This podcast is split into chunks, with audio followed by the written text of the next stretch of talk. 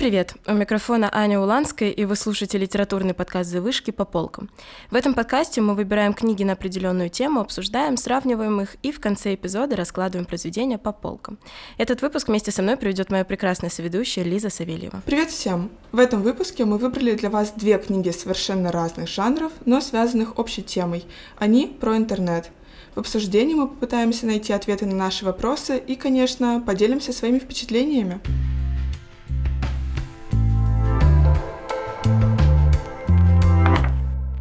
У нас сегодня достаточно необычный выпуск, потому что, несмотря на общую тему, книги абсолютно разные. У меня книга, она написана в жанре fiction, это любовный роман, а у тебя, насколько я понимаю, книга больше научная. Да, все верно, у меня нон-фикшн, у меня просто научные исследования от немецкого ученого про социальные сети и их роль. Вот, тем интереснее будет сегодня сравнить как к интернету относятся разные жанры литературы, что мы сможем найти в этом общего, ну и, может быть, обсудить какие-то, не знаю, проявления научного в фикшене. Собственно, давай я, наверное, начну, потому что в художественной литературе намного проще рассказать и про сюжеты, и вообще про все, что происходит. Я читала книгу Януша Вишневского, и это «Одиночество в сети».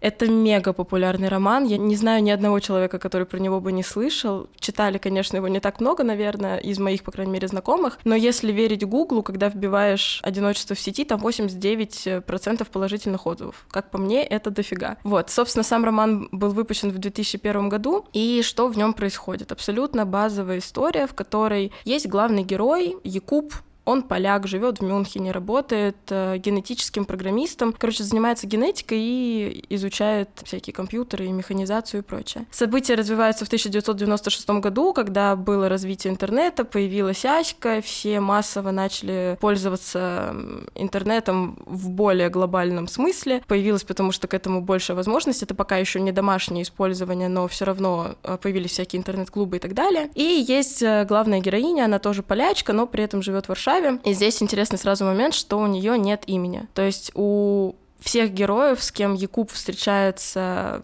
по своей вот жизни, у, у них есть имена, у них есть история, у них есть абсолютно все. У главной героини нет имени ее ни разу не называют за всю книгу. При этом мы знаем про нее все. Мы знаем, как она выглядит, мы знаем ее статус, она замужем. Мы знаем э, ее возраст, ей 29 лет. Мы знаем то, что она утратила связь со своим мужем, но в плане страсть. То есть у них э, как бы они продолжают жить вместе, но он вечно в работе, а она такая, ну, классно. И, собственно, на этом вообще все завязывается. Мы видим Якуба, который одинокий мужчина, который потерял практически всех, у него умерли близкие люди, и тут ему Ваське пишет девушка. И он такой, угу. И вот у них, ну, типа, завязывается диалог, они начинают переписываться. Более того, это превращается в ежедневные переписки, он ей пишет e-mail, они связываются периодически по телефону, ну, так, типа, просто когда нет возможности выйти в интернет. Дальше сюжет двигается таким образом, что они всего один раз в своей жизни видятся. У него была пересадка перед научными конференциями, она специально подстроила свою поездку, и вот они пересекаются в Париже. И это происходит под конец книги, если честно, это единственный момент, который меня прям заставил понервничать. Я прям переживала, а встретятся ли они, получится ли у них вообще вот это пересечение, потому что это буквально там, типа, у них есть несколько дней на эту историю. И вообще книга сама по себе, она тяжелая. В плане у нее очень грузная картинка, когда у тебя на первых же страницах сразу и алкоголизм, и наркотики, и депрессия, и желание смерти, и все вокруг умерли, ты одинок. И эта канва, она на протяжении всей книги. Буквально она пропитана вот этой тяжестью жизни, и на самом деле это в книге интересно. Вот это то, что не связано никак с интернетом, но я хочу это озвучить. Книга, она не столько заумная, сколько заставляющая задуматься. В ней такие темы, как совесть, судьба, человек, смысл жизни, Бог, история, генетика, наркотики. Про наркотики очень много, и, ну, понятное дело, негативного в том числе. Про то, как работает наша генетика. Мне, например, очень понравились интересные факты про то, что оказывается, что люди с болезнью Паркинсона не могут влюбиться, потому что во время не уверена, что, кстати, правильно поставил ударение Паркинсона и Паркинсона, но, в общем, при этой болезни в организме нехватка допамина, он же дофамин, который в активной фазе влюбленности очень сильно выбрасывается. И когда организм не может выработать вот этот самый гормон счастья, человек не может, соответственно, испытывать чувство влюбленности. И я такая, блин, такая немножечко грустная история. А еще, например, там написано, почему люди становятся зависимыми от татуировок, от наркотиков, от физической боли.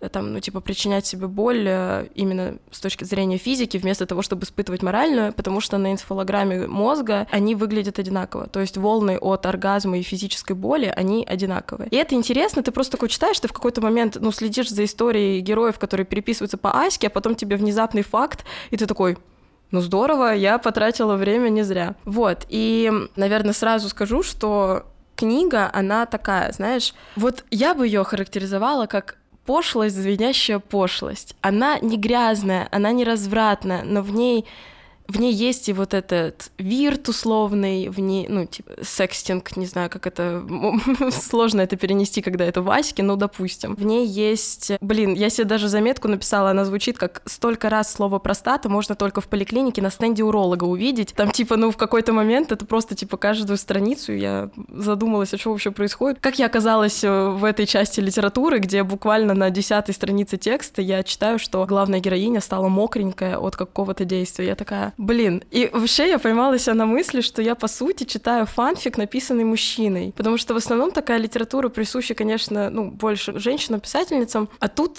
чисто мужской такой текст, в котором периодически проявляется вот это вот «расскажи мне про свои груди, расскажи мне про свое тело». Как-то так.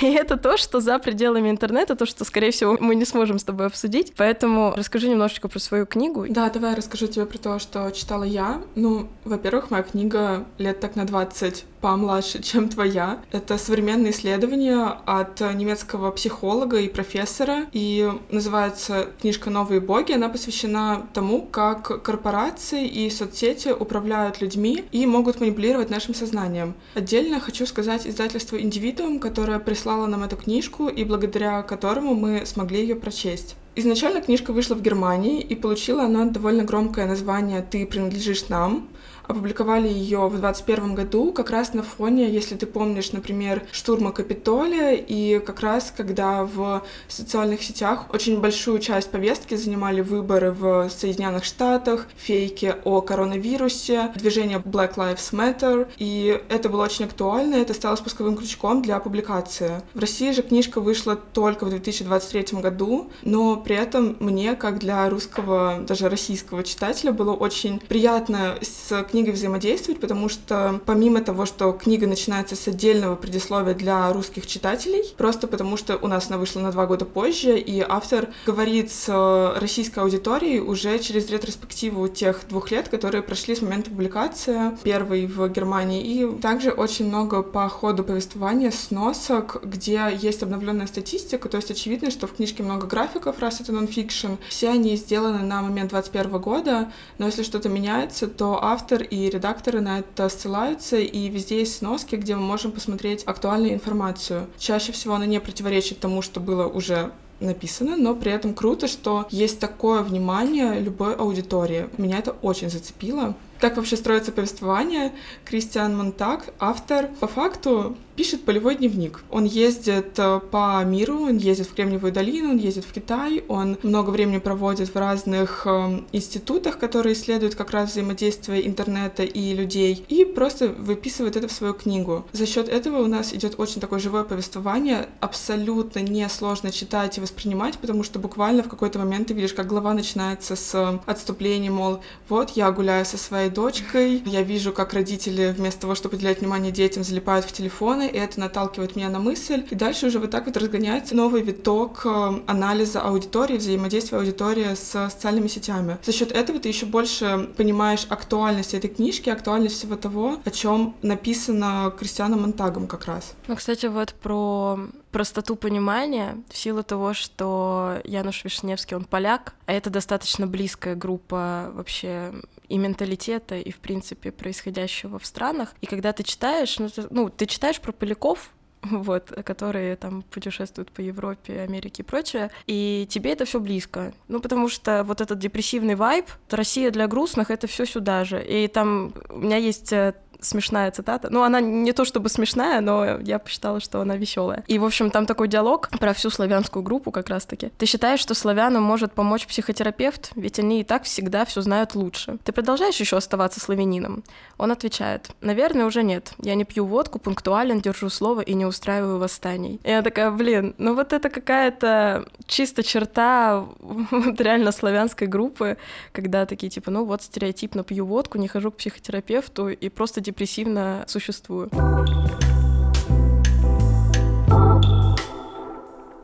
Короче, так вышло, что я вообще, ну я прям сильно не успевала прочитать. Я прям все, я в гонке за последними страницами там в последний день, но при этом я могу сказать, что читается достаточно легко. Несмотря на то, что там есть какие-то вот научные факты, условно научные, но я старалась там типа проверять, насколько это сходится вообще с реальностью. Не знаю, выглядит ли так моя редакция, в которой я читала, или так реально книжка построена, но там тяжело отличить, в какой момент ведется мысль главного героя, в какой момент переписка. Или не всегда понятно, когда отсылка на прошлое, то есть когда это ретроспектива, когда это настоящее время. Возможно, это издержки моего издания. Возможно, книга действительно так выглядит. Это было несколько сложновато, но потом ты к этому тоже привыкаешь, уже такой, ну ладно, вот это, допустим, они переписываются. Интересно, кстати, что в самой книге есть там деление на главы, это 11 глав без названия, которые просто типа собачкой обозначаются. И внутри глав обычно деление движение по персонажам идет он, двоеточие, и дальше все типа про него от его лица, и она, и, соответственно, про нее и от ее лица. Кстати, насчет статистики тоже была цитата, которую я тоже записала в смешные. Это статистика не лжет, лгут только статистики. Я такая, да. Это хорошо. На самом деле, то, о чем ты говоришь, что иногда было сложно отделить мысли от э, переписки, это круто соотносится с тем, о чем мы читаем в «Новых богах», потому что сейчас, в 21 веке, мы настолько уже срослись социальными сетями, что я сейчас могу с тобой разговаривать, но при этом я думаю о том, что вот мне мама в WhatsApp написала, мыслями я не с тобой пишу подкаст, а в социальных сетях. Uh-huh. И как раз на это очень большой акцент делает автор. Мне понравилась как раз ана- аналогия с приложением WhatsApp. Ты, наверное, помнишь, что когда ты отправляешь э, сообщение, у тебя по умолчанию появляются две галочки, uh-huh. и они становятся голубыми только когда прочитанное да, сообщение. Прочитанное сообщение.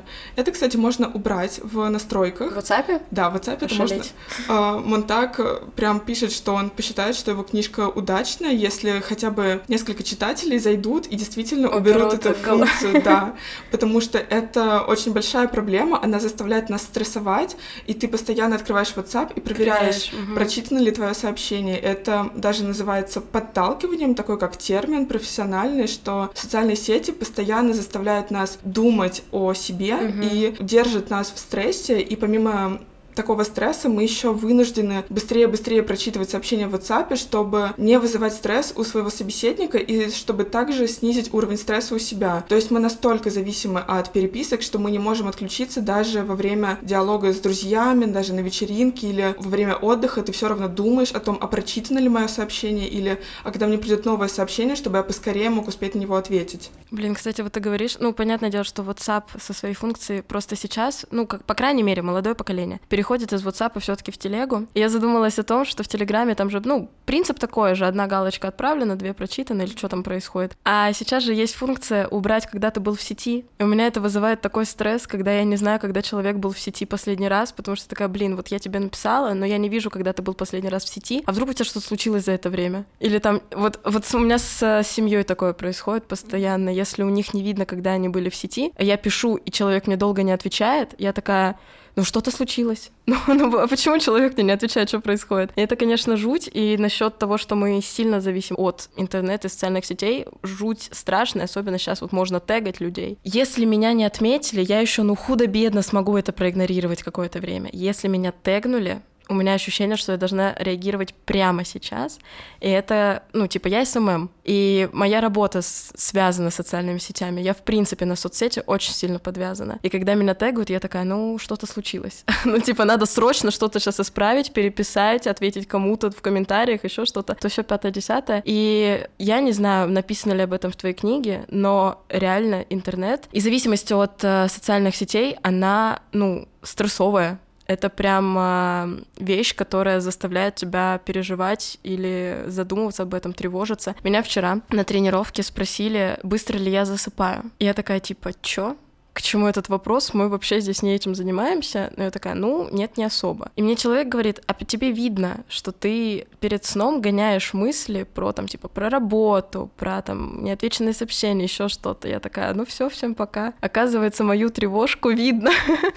Вот. Гоняешь мысли — это очень красивая фраза, и это буквально то, с чего начинается книга. Автор вспоминает известную немецкую песню, где в переводе поется «Мысли свободны, никто их не поймает», и Монтак переделывает эту цитату и говорит о том, что мысли были свободны. Сейчас в эпоху интернета наши мысли не свободны, мы постоянно к чему-то привязаны, и интернет заставляет нас привязываться к этому. Да, мысль довольно очевидна о том, что интернет повышает нашу тревожность, и Монтак об этом пишет, и он говорит о том, как важно было бы уметь фильтровать количество уведомлений, которые нам приходят. Mm-hmm. И да, он еще анализирует это на примере электронной почты, видимо, потому что это все-таки такой более взрослый рабочий вайб, чем Telegram. Но если бы мы научились заходить в почтовый ящик, мы можем для нас переделать это на Телеграм условно три раза в день, мы были бы намного спокойнее и счастливее. Ну, это правда. И при этом это бы даже не сильно уменьшила нашу продуктивность, но представить это очень сложно. Очень. Есть часть вещей, которые я решаю по почте, но я захожу на почту раз в сутки. Mm-hmm. Типа вот вечером я проверяю эти, ставлю, не знаю, отложки, еще что-то. И вообще сильно спокойнее живется, потому что в Телеграм ты заходишь, ну, блин, я не знаю, ну, каждый час это мало. Заходишь туда намного чаще, особенно если ты знаешь, что тебе могут прилететь какие-то задачки там. Хотя вот, ну, ты очень правильно говоришь, что если я буду заходить в Телеграм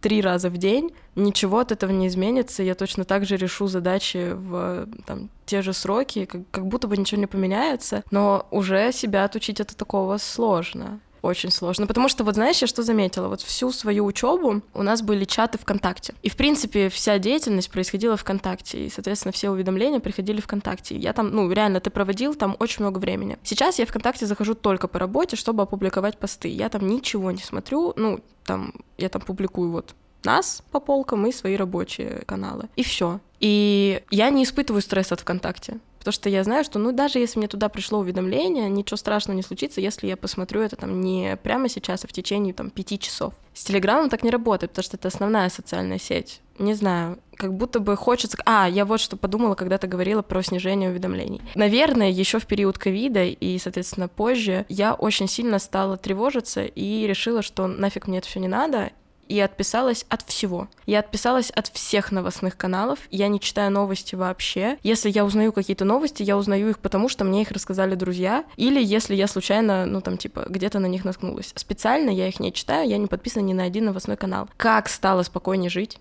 Ну, то есть, что-то важное мне принесут. А все остальное, значит, не настолько важно, чтобы я тратила на это свою энергию, силы, время и нервы. И я думаю, что это работает примерно с уведомлениями на чатах. Я по этому же принципу отключаю уведомления везде. Ну, соответственно, кроме тегов. Потому что обычно теги — это все таки какая-то более приоритизированная история. И тоже как будто бы вот когда ты сразу не видишь уведомления, когда они у тебя не всплывают, ты немножечко поспокойнее, просто потому что такой, пока я их не вижу, Это как в детстве. Если я закрою глаза, я не вижу проблем, значит, проблемы меня тоже не видят. Это такая история. На самом деле тут нужно быть довольно аккуратным, потому что сам Монтак проводил исследование, он собирал фокус-группу, Соответственно, он поделил людей на три группы. Некоторые, ну, одной, приходили уведомления постоянно, то есть как написали, сразу человек видит это уведомление, и ему разрешено сразу же его открыть. У второй группы уведомления приходили пакетно, то есть несколько раз в сутки, mm-hmm. например, три раза в сутки падают тебе все твои теги, вся важная информация. И третьей группе уведомления просто не приходили. То есть представь, что ты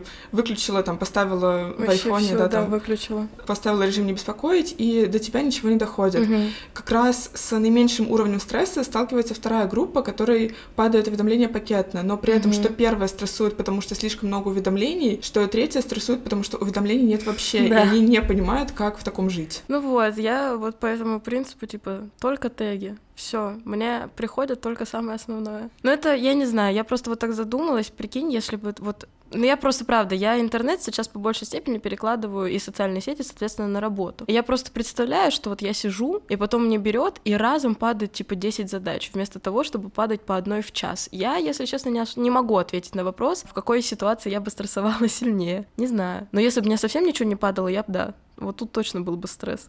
Ну, мне кажется, это специфика, конечно, такой ну, нашей да. работы в медиа. Я тебя понимаю, я тоже работаю в медиа, и задачи все время приходят в Телеграме. Это как твой рабочий день. Угу. Но при этом, когда ты читаешь как раз, например, этот полевой дневник э, Монтага, и ты видишь, как он взаимодействует со своей командой, когда он разрешает не отвечать на свои сообщения даже срочные сразу, и ты думаешь, ну какой ты крутой, хотела бы я с тобой поработать, конечно, но я пока что ограничена тем, что мне тегают каждую секунду. Ну вот я в этом плане, знаешь, как будто бы пытаюсь себя приучить что вот если меня отметили, но я прямо сейчас не могу, я либо пишу человеку, я отвечу в течение там какого-то времени, либо вообще, ну, не пишу человеку, в зависимости от того, насколько я вижу приоритетность. Просто я представляю, если бы вот реально на каждое там типа отмечание или каждое какое-то задание ты реагировал сразу, ну, это вообще жизни нет, а дышать когда. Вот, поэтому я вообще в этом плане, ну, такой человек, который считает, что ничего не случится, мир не рухнет, если ты выполнишь задачу не сейчас, час, а через несколько часов. Да даже если ты ее завтра выполнишь, скорее всего, ничего страшного не произойдет. Поэтому всегда надо ставить в приоритет себя, свои преждевременные какие-то потребности. Если ты прямо сейчас обедаешь, закрой там телеграм, ноут, не отвечай ни на что рабочее, пообедай спокойно. Вот, потому что у меня у самой не всегда такое получается, но я к этому искренне стремлюсь.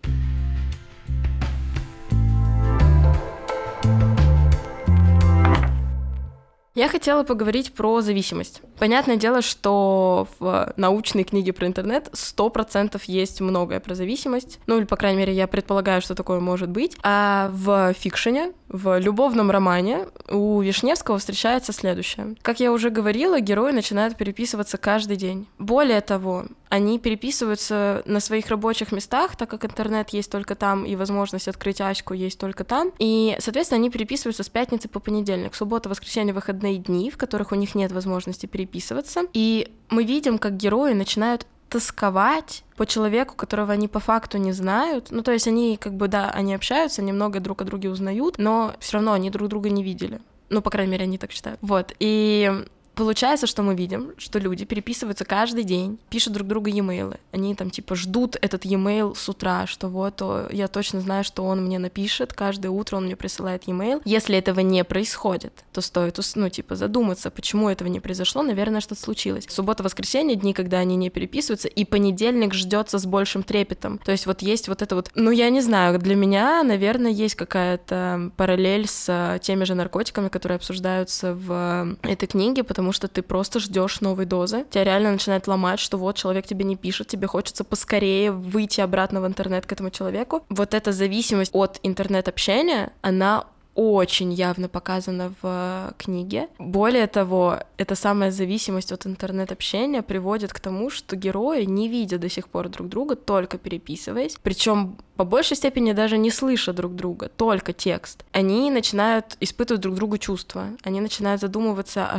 какая связь между нами. Там есть приземленные моменты, когда главный герой Якуб просит там э, героиню описать, как она выглядит, что на ней надето. Легендарный диалог, я считаю, он достоин того, чтобы его услышали. Просто это, ну, гениальность флирта. Он ее спрашивает, какого цвета на ней белье, и она говорит, а какого бы цвета белье ты хотел с меня снять? И я думаю, ну, ну, конечно, конечно. Вот, и потом она ему по почте отправляет э, свой лифчик. И я такая, ну, Хорошо, зайчонок, ладно. Просто если опустить тот момент, что они вертятся по Аське, что, ну, блин, это 96-й год, окей. Сам факт вот этого ежедневного ожидания встречи, ожидания того, что человек... Более того, когда в своей поездке когда у них случаются какие-то поездки, какие-то конференции, не знаю, там, командировки, у них пропадает возможность переписываться каждый день с работы, и у главной героини начинается вот этот прикол, что она уходит от своих подруг, чтобы посидеть в интернет-клубе и попереписываться, вместо того, чтобы провести время с подругами. И как будто бы вот такая зависимость от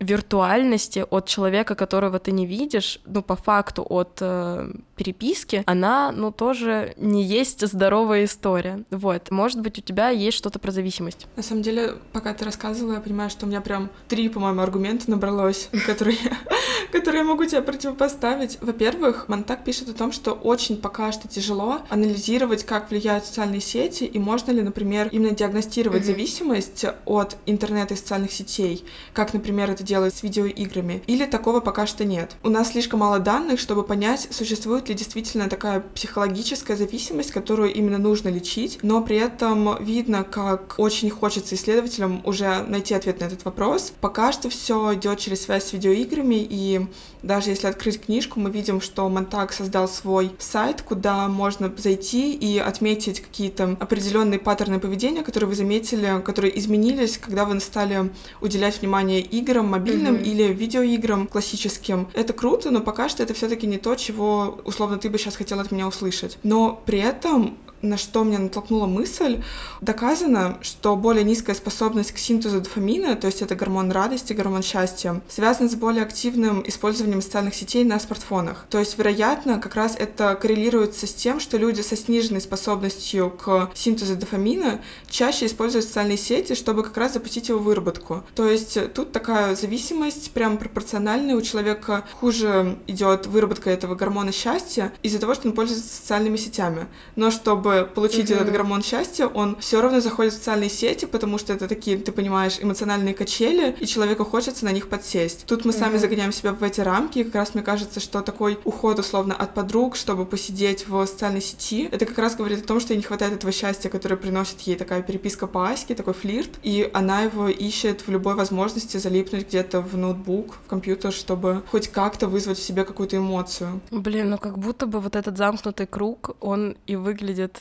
опасно. Да. Ну, то есть это ж прям буквально история, из которой очень тяжело выйти, только силками. Ну вот я поэтому и говорю, что для меня вот эта виртуальная зависимость, она выглядит как зависимость от чего-то физического, от алкоголя, от наркотиков, от тех же видеоигр, которые исследованы. Потому что, ну, механизмы те же. Ты получаешь радость, пока ты это чувствуешь, не получаешь радость, пока этого не чувствуешь. Чтобы почувствовать радость, надо снова это получить, и все этот бесконечный круг, бесконечная гонка. И тебе никогда не будет достаточно. Тебе нужно больше, больше, больше. Банально, даже если сейчас посмотреть, я уверена, что если вы специально не задумываетесь задумайтесь над тем, сколько времени вы проводите в социальных сетях, или там, ну, зайти в статистику телефона и посмотреть, э, сколько экранного времени. Я уверена, что за последний год у очень многих людей эта статистика как минимум выросла, как максимум там есть разделение на то, какие приложения больше задействуются. Я уверена, что там Telegram сильно вырос. Ну или там, чем вы пользуетесь, Viper.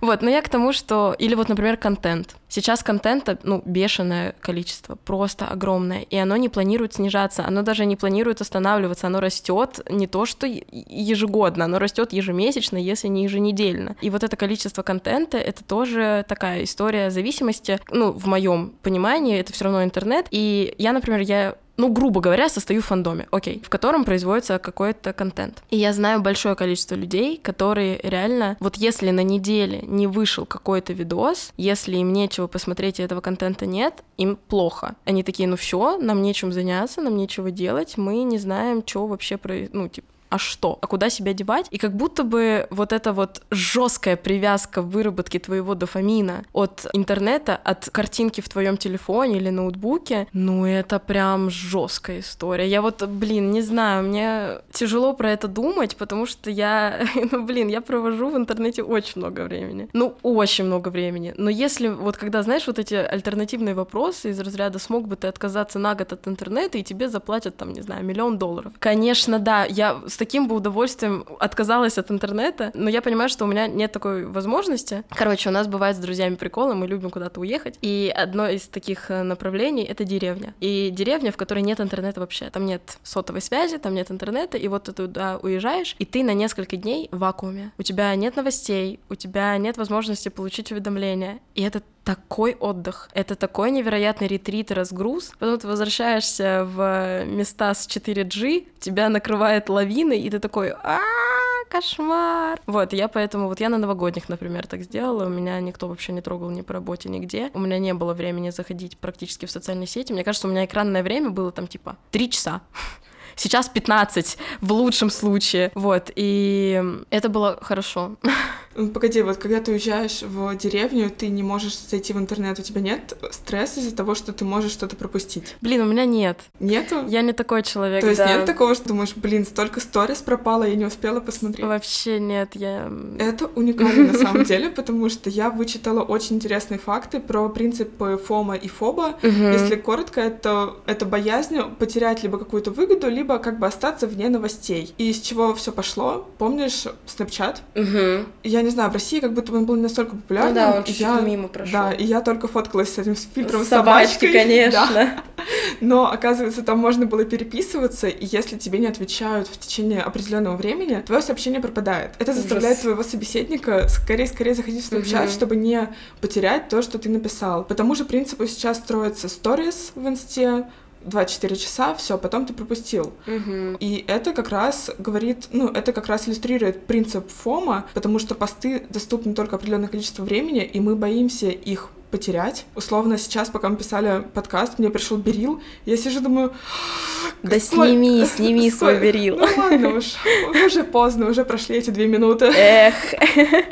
Да, но я сижу и думаю, эх, сколько всего я упустила. И вот этот вот выбор, я по факту я делаю полезное дело. Мы с тобой сейчас сидим, обсуждаем книги, мы это публикуем. Это очень круто, но я сижу и думаю, интересно, что важнее сейчас, записать подкаст или посмотреть, кто там в Бериле в моем что делает, кто ест бутерброд, а кто еще спит и не встал с кровати. Вот это как раз принцип такой потерянной выгоды и боязни потерять какую-то информацию. Я знаешь, почему подумала, что со мной так не работает? Короче, вот фома, да, Fear of Missing Out, он, ну, как будто бы более распространен, особенно сейчас, когда вот действительно вот этот э, спид-контент, который, блин, ну, 24 часа это мало, правда. А я больше человек, который Джома, он joy of missing out. То есть я, знаешь, из тех людей, которые, ну, если что-то не случится, да хорошо.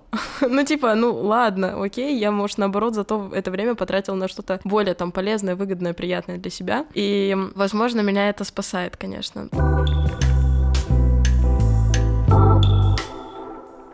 У меня есть еще, короче, история с интернетом, Давай. которая очень тесно связана с анонимностью. Интернет, в принципе, такая среда, где тебе не обязательно быть собой. Ты можешь поставить котенка на аватарку, назваться Васей Пупкиным и прекрасно существовать. И, в общем-то, вопрос как раз-таки в том, что эта самая анонимность в интернете, она никак не отслеживается, она не наказуема, она, ну, типа, просто существует. И эта самая анонимность, она толкает людей быть более искренними, быть более открытыми, особенно с незнакомцами. Это как вот та самая девочка в туалете клуба, которой ты внезапно рассказала всю свою жизнь, хотя ты ее видишь впервые, просто потому что ты этого человека не знаешь, она тебя не знает, вы разойдетесь и больше друг друга не увидите. Примерно так в моей голове работает анонимность в интернете. Ты написал человеку, ты его не видишь, он тебя не видит, и все, вы можете друг другу рассказать друг о друге. Потому что как будто бы не будет вот этой вот э, истории с осуждением или еще чем-то. С незнакомцем в интернете достаточно просто оборвать связь, как с той самой девочкой be в клубе. Ты просто выходишь и все. Ты можешь заблокировать человека. Ну, это вообще как бы верх. Ну, то есть ты можешь ему рассказать все про себя, рассказать,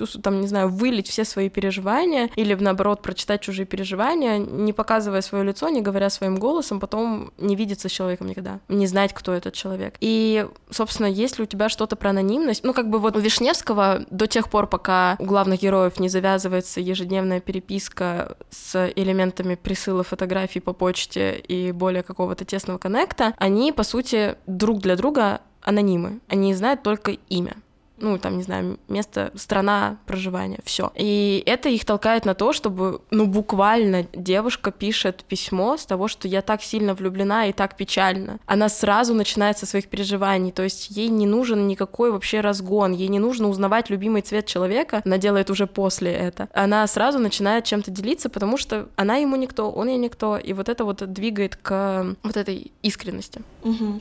Ну смотри, у меня про анонимность ничего нет, но думаю, это как раз потому, что все-таки Монтак исследует не взаимодействие людей между собой в интернете, а именно то, как корпорации нами управляют. Mm-hmm. Ну, очевидно, Facebook и Дональд Трамп не будет тебе писать что-то анонимно, например, какого цвета на тебе сейчас белье?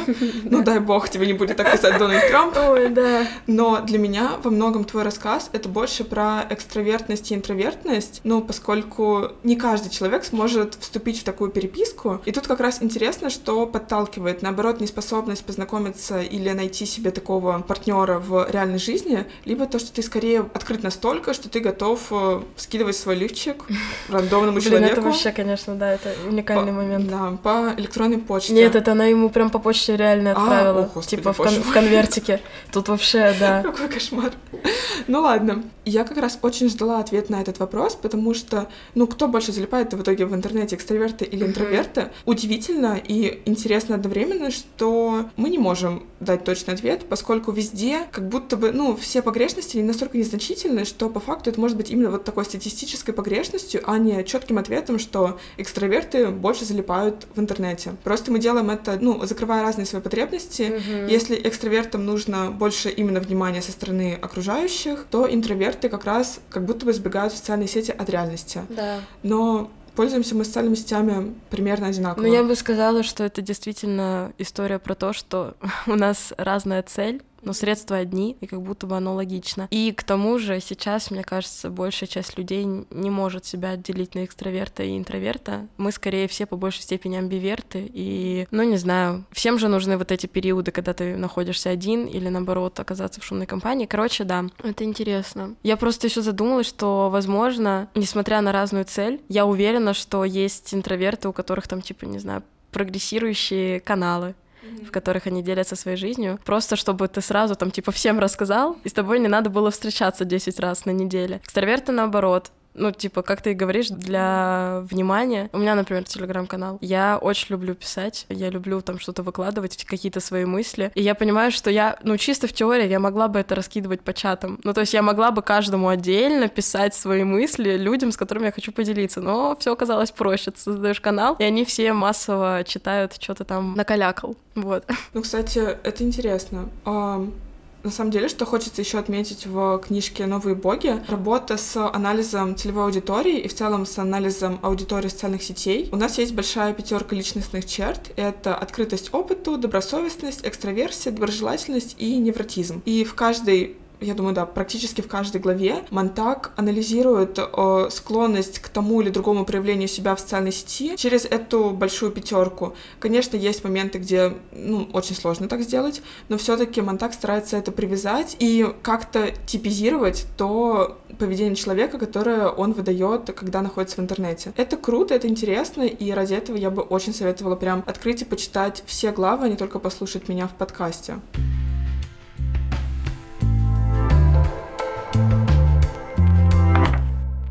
Януш Леон Вишневский. «Одиночество в сети». И у него, ну, банально, да, вот уже название, оно грустное, оно уже такое, направляющее тебя на мысли, что даже в толпе людей, даже когда у тебя есть связь со всем миром, ты можешь себя чувствовать одиноким. И при этом у меня есть цитата, которую я ну, сильно люблю. Одиноким бываешь только тогда, когда на это есть время. И я такая, типа, блин, вот сейчас, когда социальные сети очень развиты, по факту ты можешь все свое время проводить в социальных сетях. Ты можешь смотреть э, видео, ты можешь слушать музыку, читать чьи-нибудь посты, сам писать посты, переписываться, там, не знаю, смотреть, выкладывать сторис, да делать что угодно. Более того, у тебя на это есть кучу инструментов в различных социальных сетях. Ты можешь выложить, не знаю, видео в Телеграм, клип ВКонтакте, историю ВКонтакте, еще что-нибудь, там, пост, то, все, пятое, десятое. И вот это к вопросу об экранном времени, сейчас оно огромное, и я такая, хм, а вот у современного человека остается ли у него вообще время, когда он ну, вот реально может почувствовать себя одиноким, а потом ты такой сидишь и думаешь, блин, вот у меня там, не знаю, какое-то число подписчиков. Я выкладываю на это число подписчиков, но по факту, по большей степени, это такие условные мертвые души, которые ну, даже если смотрят, то никак не реагируют, но по большей степени, возможно, и не смотрят или там не читают. И вот это ощущение, что ты находишься в толпе народа, но чувствуешь себя одиноким, это такая, я не знаю, мне кажется, что это издержка развития интернета. Потому что когда у тебя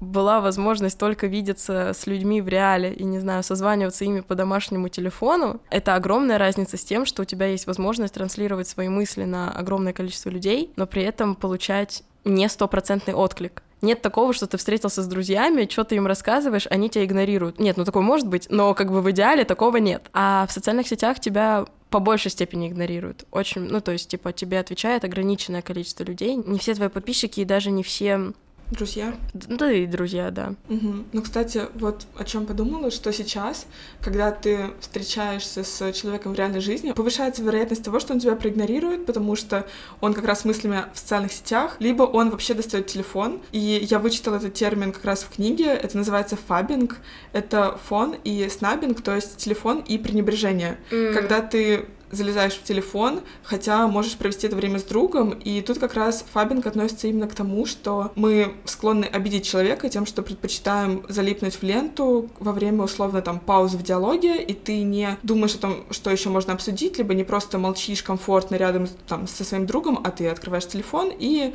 смотришь, что там происходит в Инстаграме, кто на Бали, а кто mm-hmm. на Мальдивах. Да, это правда есть такое, и в этом плане мне очень нравятся челленджи друзей, когда они, знаешь, там все кладут телефоны mm-hmm. экранами, и первый, кто отвлечется на телефон, платит за весь стол. Все, это, это прекрасный стимул, чтобы ты хотя бы какое-то время реально не отвлекался на уведомления. Я думаю, если бы Кристиан Монтак играл со своими друзьями в такую игру в ресторане, он постоянно бы ел бесплатно, mm-hmm. просто потому что, ну, опять же, книга организована как такой полевой дневник, то есть много записей, много какой-то рефлексии о потребление социальных сетей самим писателем. И очень круто, что он постоянно советует, попробуйте отложить телефон, попробуйте, условно, если вы идете на прогулку, не брать телефон с собой. И я думаю, блин, то есть человек настолько открыт к своей аудитории, он не только проводит такие исследования и пишет о влиянии социальных сетей, он и сам пишет о том, как пытается от этого абстрагироваться. И я тебе уже говорила, что, например, он писал о том, как родители залипают в телефон и гуляют с детьми. Mm-hmm. Он говорит, когда я отвлекся и посмотрел, как ученый на такую ситуацию, я перестал брать телефон на детскую площадку, когда я иду гулять со своей дочкой, потому что я хочу дать ей максимальное количество внимания, а не отвлекаться каждый раз. Ну, блин, так круто, что ты действительно проводишь эту работу над собой. Это настолько искренне и важно. Да, но это очень сложно. Это очень сложно. Но очень хотелось бы, чтобы мы к этому пришли.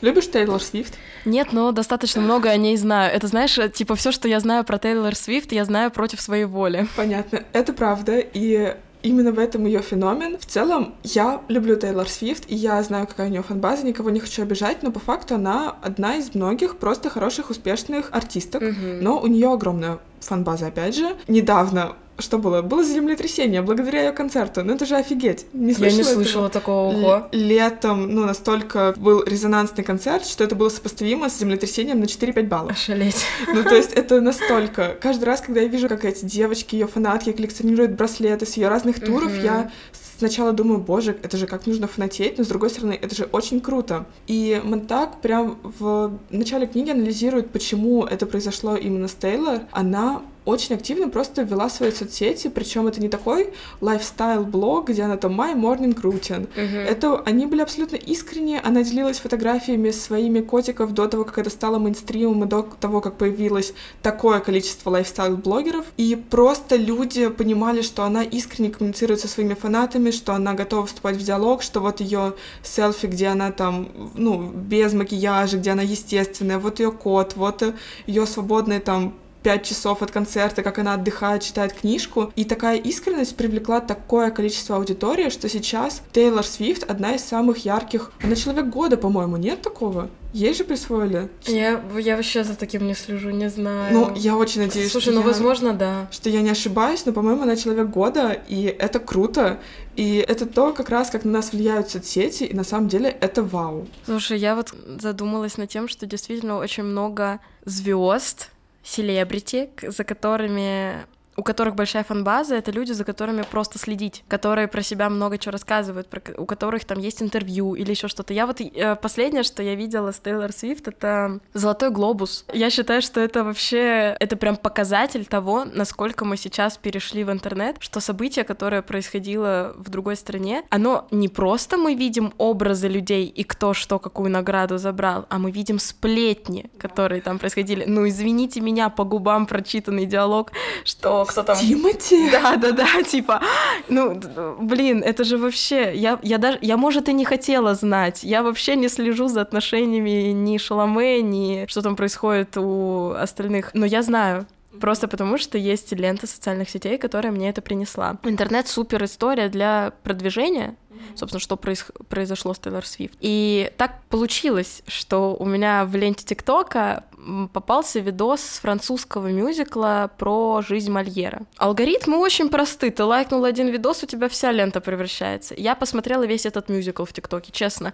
Мне кажется, я уже видела все. Более того, я себе лайкнула альбом песен на Яндексе, я а, посмотрела там типа отрывки. И я прочитала не менее пяти историй людей, которые увидели видос в ТикТоке, купили билеты и поехали во Францию, чтобы посмотреть этот э, мюзикл. Я считаю, что это невероятно резонансная штука, когда у тебя есть возможность залететь, условно говоря, в реки, попасть в рекомендации других людей и тем самым куда-то себя продвинуть. Пусть это будут, не знаю, танцы, вот это didn't even notice, вот это все. Пусть э, это будет реально какая-то история с каким-то, не знаю, подкастом, подкастом, еще что-то. Но это же круто, когда у тебя есть такая возможность. Это круто. Главное тут не попасть в так называемую эхо-камеру. Это один, еще один термин, который приводит Кристиан Монтак в своей книге, когда твой контент начинает состоять только из однотипных mm-hmm. новостей и однотипных, ну, одних и тех же героев, персонажей. Классно, что по факту ты увидела для себя что-то новое, этот новый мюзикл, но если через год мы с тобой встретимся, и ты мне продолжишь э, рассказывать про о том, же, да, да, про него же,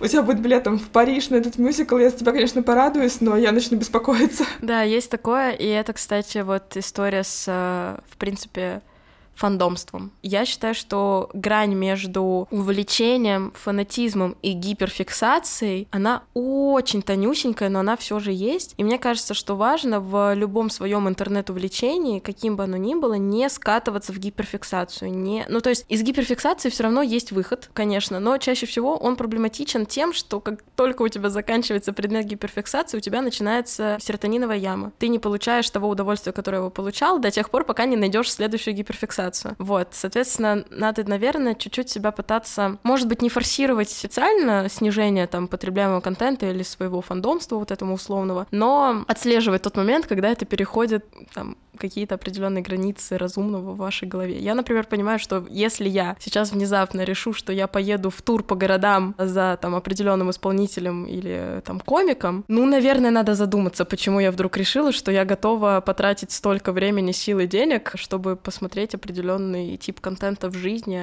а не где-то еще.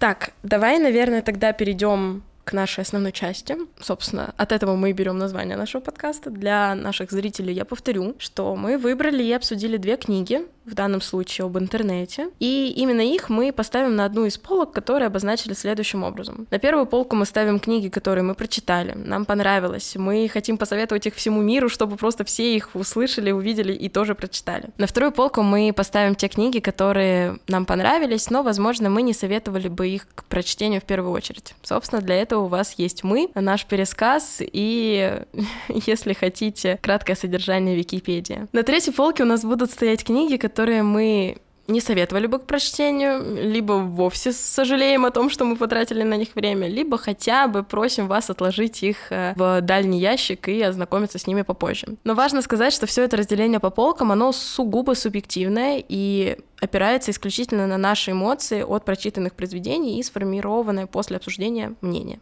А чтобы узнать, на каких полках уже стоят прочитанные нами книги, слушайте наши предыдущие выпуски и, конечно, подписывайтесь на группу по полкам ВКонтакте. Хочу начать.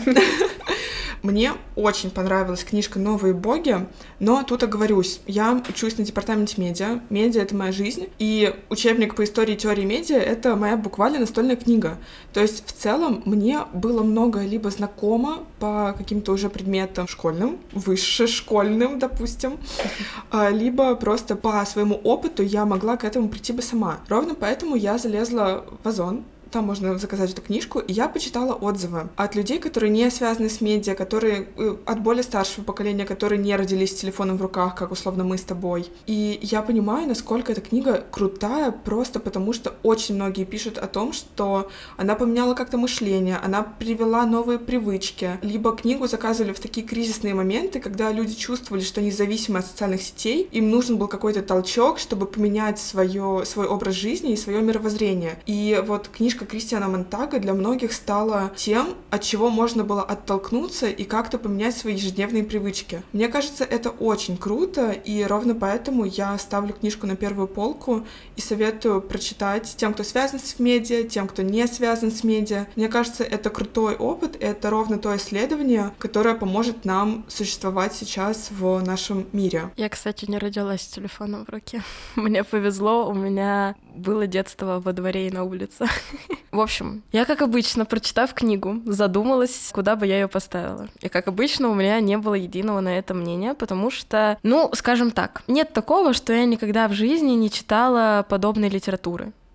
Читала, конечно. Более того, я не могу сказать, что я к ней негативно отношусь. Как я уже сказала, книга не грязная. Да, пошлая, но не грязная. И это все равно для меня есть, ну, типа, для меня это плюс, что в ней нет вот какой-то излишней вот этой развратности. Но я, наверное, не стала бы советовать эту книгу. Просто потому что в ней, ну, все довольно банально. Читая начало книги ты уже подразумеваешь, что может быть в конце. Ты догадываешься об этом. Если не догадываешься, то, по крайней мере, тебя к этому плавно приводят, и такой, ну да, ничего удивительного. Возможно, кому-то это будет интересно. Да наверняка, все таки 89% положительных отзывов. Это все не просто так. Причем отзывов много. Я бы сказала так. Я поставлю эту книжку на третью полку, но на свою третью полку. Ну, то есть я не считаю, что ее не надо читать. Ее можно прочитать, если вам нужно какое-то легкое чтиво, если вы не кринжуете с того, что флирт-переписка происходит в Ваське, если у вас нет вот этого отторжения от непонятной он, она и прочее. Вот. Так что для меня это третья полка, но не категорическая. То есть книжку да можно прочитать. Советовала бы я? Нет. Но э, я рада, что мы смогли обсудить очень разные книги, найти в них все равно так или иначе какие-то общие мысли, опровергающие или подтверждающие друг друга. Это интересно. Вот. А вообще, наверное, важно сказать, не бойтесь разную литературу. И даже если она научная, не бойтесь подступаться к книгам, особенно современная научная литература, она, да понятная, она как минимум, ну, не столько упрощенная, сколько просто переложенная на понятный язык. В то же время, как и fiction литература, все эти любовные романы, они тоже имеют место быть. По крайней мере, в моей книге не было никаких нефритовых жезлов, и на том спасибо.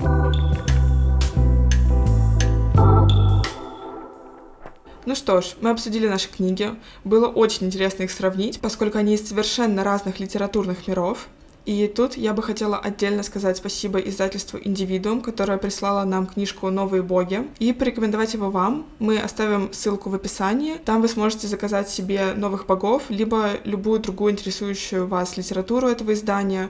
Я от себя советую исторические книги, либо, например, «Слово пацана». О, класс! Как раз пора. Э, пора, пора читать, да, пока оно все не смелось с полок. Снова во второй раз. Да. А с вами был литературный подкаст по полкам, и мы надеемся, вам понравилось понравился этот эпизод, ищите нас в Яндекс Музыке, Apple подкастах и в группе по полкам ВКонтакте. Мы туда переехали. Делитесь этим выпуском в своих социальных сетях и подписывайтесь на нас, чтобы не пропустить новые эпизоды. Также мы хотим сказать спасибо нашим коллегам студии 1984 за помощь в записи этого подкаста. А над этим выпуском работали и провели его я, Лиза Савельева, и моя соведущая Аня Уланская. В монтаже эпизода помогал Максим Понедельченко. До скорых встреч! Всем пока! Thank you